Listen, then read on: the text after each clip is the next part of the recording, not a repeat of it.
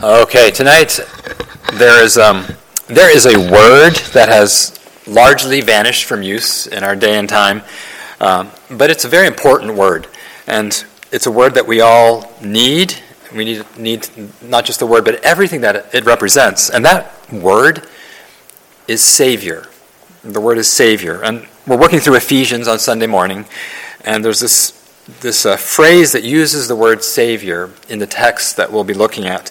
Ephesians 5.23 for the husband is head of the wife as also christ is head of the church and he is the savior of the body.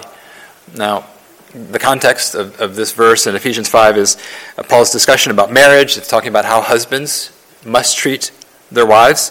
Uh, they're, they're supposed to treat them as christ treats the church, uh, his own bride. But what is he like? How, how does he, as the husband, treat his bride? Well, the text works through just a number of aspects of Christ, the husband, and one way that Christ is a husband, it says here, he is the Savior of the body. So he's the Savior. Now, in our, our time tonight, I want to briefly look at three things about Jesus being the Savior. First of all, what Savior represents.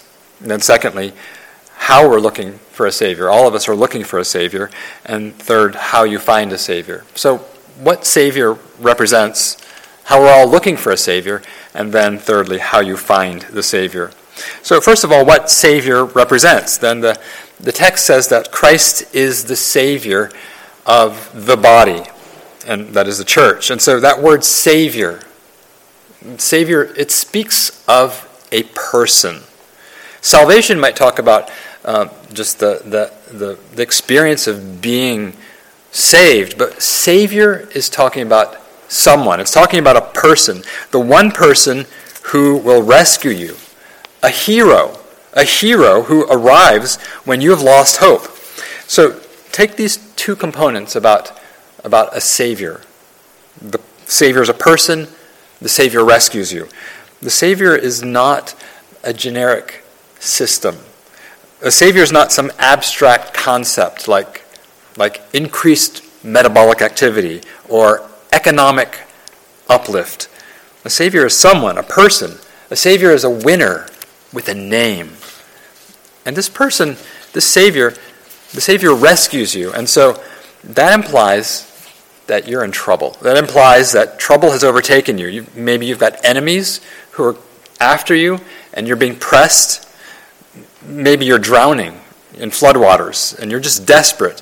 And when that's happening, when, when uh, the enemy is starting to gain ground and you're starting to, to trip and you're stumbling backwards or you're drowning, you're not hoping for some abstract principle like buoyancy to kick in or that, that well hopefully the gravitational pull will decrease you need a person. You're looking for a person who will throw you a line, who will extend a hand, who will swoop down and grab you and pull you out and, and will fight for you. And so that's what a Savior represents. Now, secondly, let's, let's look at how all of us are looking for a Savior. All, all of us need a Savior, and we're looking for a Savior. And I think, I, can, I think we can say this universally is true because everyone, whether or not you're religious, everyone lives in this world, and it is a fallen world. We're living in a world that Romans 8 says we're living in a world that groans. This world is groaning. And if you have ears to hear, you can see it. You can see it in the weather, you can see it in uh, the land, you can see it in the animals, and you can see it in people. Romans 8 says creation itself groans. That means the world is sick. You see it at a societal level, a broad societal level. The land is troubled. The nations are troubled. They're in an uproar. People collectively they're angry. Or if they're not angry, they're, they're anxious. Or if they're not anxious and afraid, they're demoralized. Maybe it's all three at once. But it's not just collectively that we see this. You, you can also see it individually, personally. And, and maybe this is you, especially today. Personally, you've got troubles. It could be sickness, like cancer. It could be, it could be custody challenges. It could be bills that are overwhelming you. Because we are relational beings, troubles that we have with people. It's the troubles that we have with people that really weigh on us. And, and, and that's why we have broken hearts. That's, that's why the betrayals or the bullying, all of that stuff matters. And it, it hurts us in a way that's even worse in some ways than just a medical problem. I was hearing recently about someone where their work environment, they are plagued with having bosses who are bullies. And it's terrible, and it's, it's tearing my friend apart. Now, with all these external troubles, there's also another kind of trouble that we face, and, and for whom we need a Savior. And that's not external troubles, it's, it's our internal troubles, ourselves, our insecurities, our weakness, our woe, our own wickedness, our sin. And, and maybe you get to this point um, several times during a day or during the week where you're just tired of yourself. You're, you're weary of all the battle around you, you're weary of life, but you're also just weary of yourself, whether it's your pride, your lusts, your tongue, your temper, or just the clawing neediness uh, that's inside of you. And, and so maybe your sense of needing a Savior is who will deliver me from this body of death? Who will deliver me? You're looking for a Savior, that groaning. Who's going to rescue me from this sad, sad, dis- disintegrating world? Well, we all need a Savior. We need, we need someone who cares, and we need someone who can. Someone who has the ability to change the world, someone who has the ability to change us. Someone, someone who, who will be able and willing to do that. And I don't know about you, but today when I'm doing stuff online, I get all kinds of ads, and I get all kinds of ads for therapy. And people are looking for help. And so all these therapy options are out there. People are looking for a Savior, someone who will rescue, someone who will give answers, someone who will give comfort, someone who will help us grow and change, someone who will rescue us from, our, from ourselves, even. And we look for a Savior, maybe not in, in therapy, but maybe we look in other places with other people, other professionals. Maybe at a personal level, we think, if I just had a friend, or if not just a friend, if I could just have someone who would love me, maybe a, a boyfriend, or maybe a wife. If not a person, maybe products, or with a more secure position or, or something that would, would give me more power. We're looking for a Savior. We're putting our hope on, on this one contact. We're putting our hope on this, this one breakthrough. If only this door would open for me, it would relieve all of the financial pressures. All of us need a Savior, and some of us know it, and some of us are looking for a Savior. Well, let's close with how you find a Savior. The Bible tells us that God has sent a Savior. In fact, He sent the Savior that everyone is actually looking for. Acts 13:23 it says, "From this man's seed, according to the promise, God raised up for Israel a savior, Jesus." So Jesus is a savior, and not just for seemingly religious people, and not just for people who are from Palestine. 1 John 4:14, "And we have seen and testify that the Father has sent the Son as Savior of the world. And so Jesus is the Savior sent by God, and He's the Savior of the world. Now, how do you find the Savior? How do you find Jesus, the Savior? Well, first of all, just a few things as we close. First of all, you have to encounter Him. You, uh, he's a person, right? He's not a set of principles. So that means you've actually got to somehow get face time with the Savior, and you've got to have Him commit to you to, to put his hand on you, to put his hand out for you. You have to encounter him. Titus says, Jesus appeared to all. Jesus the Savior, that means Jesus the Savior has actually arrived. He's here, he's, he's appeared. And so the question for all of us is well, have you accessed him? Are you willing to face him? Are you, are you willing to go to him and to say, Where are you? I'm looking for you. Or are you, are you ignoring him? It, he says, God says, Jesus has appeared to all, the Savior has appeared to all. But are you ignoring him? Are you looking for him? In the book of John, John 4, Jesus appears to this, this woman who is highly distracted, and, and he's there. He's appeared to her.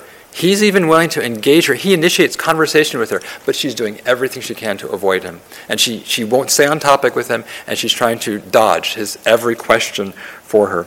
And she's got all kinds of baggage that she doesn't want to have brought up. She's had five husbands. She's now living with a sixth man that she's not married to.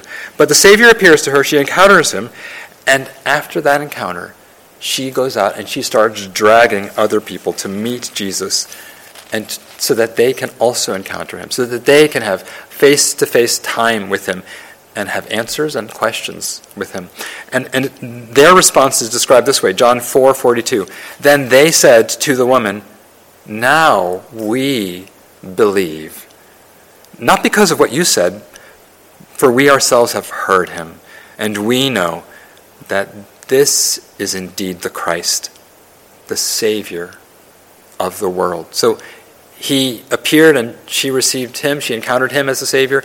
She brought other people, and they for themselves also had to encounter him, had to acknowledge him, and they re- realized he's the Savior of the world. So the question for all of us is whether you've been in the faith long, whether you've never been in the faith, have you come before Jesus? Have you encountered him? Have you listened to his assessment of your troubles? And have you come to him again tonight to be your Savior? Now, secondly, you not only have to encounter him, you also have to trust him. You have to trust that he is the Savior. Trust that he will be able to rescue you from whatever trouble you are now in, whether it's of your own making or whether someone else has dumped it on you. Trust that he can deal with your trouble. He can deal with your sin, and he can deal with whatever internal evil has you all tied up in knots, but he can also rescue you from from other people who are troubling you, your situation. He can rescue you, but you've got to trust him. You've got to trust him. 1 Timothy 4 We trust in the living God who is the Savior of all men, especially of those who believe. You've got to believe. He is the Savior, but you've got to believe. You've got to trust Him. And then, thirdly, you not only trust, you have to wait for Him. Trusting involves waiting. You've got to be able to wait on Him. If Jesus is the Savior and you acknowledge it, you realize it, and you are depending on Him to pull you out of your trouble, whether it's your sin or whether it's sinners coming against you or it's just your situation. He is the Savior, and you may have to wait. He'll rescue, but He'll rescue in His time, and He'll rescue in His way. Now, Jesus is not just a Savior who came to deal with sin. He came once already, the Savior who became the sacrifice for sin. But he's more than that kind of Savior. He's also the shepherd, he's also the king. And Jesus, it says, is the one who's going to come again. His full work of saving was not completed in the first coming. There's the, the second coming of Christ, where he's going to complete the salvation of everyone who's clinging to him, everyone who's depending on him. And so you've got to wait on him and you've got to trust him and that requires patience. Philippians 3:20 speaks about how if he's your savior, you're going to have to be patient at times. Philippians 3:20 says, "Our citizenship is in heaven, from which we also eagerly wait for the savior, the Lord Jesus Christ." You think he's my savior. So why doesn't he rescue me now? Sometimes we need to wait and wait with hope, wait with eagerness for him to come. So that requires patience, and that trust is not just requiring patience from us, it also requires obedience. If we're trusting Him, if we're waiting on Him, that will be expressed by our obedience to what He's told us to do as we're waiting for Him. Obedience to the commands of our Savior. Remember how Saul, King Saul, how he was waiting for the Savior, and he was waiting, but then he stopped waiting. It was too long. He, the stress was too much. He thought, maybe I'm not supposed to, to wait. Maybe I'm supposed to take matters into my own hands and do beyond what God had said or limited. And so Saul stopped waiting and he stopped obeying and he took matters into his own hands. But we are to sometimes wait, and as we wait, to keep on obeying what he's told us in his word. So you've got, in closing, this place in Titus 2 that puts all that together.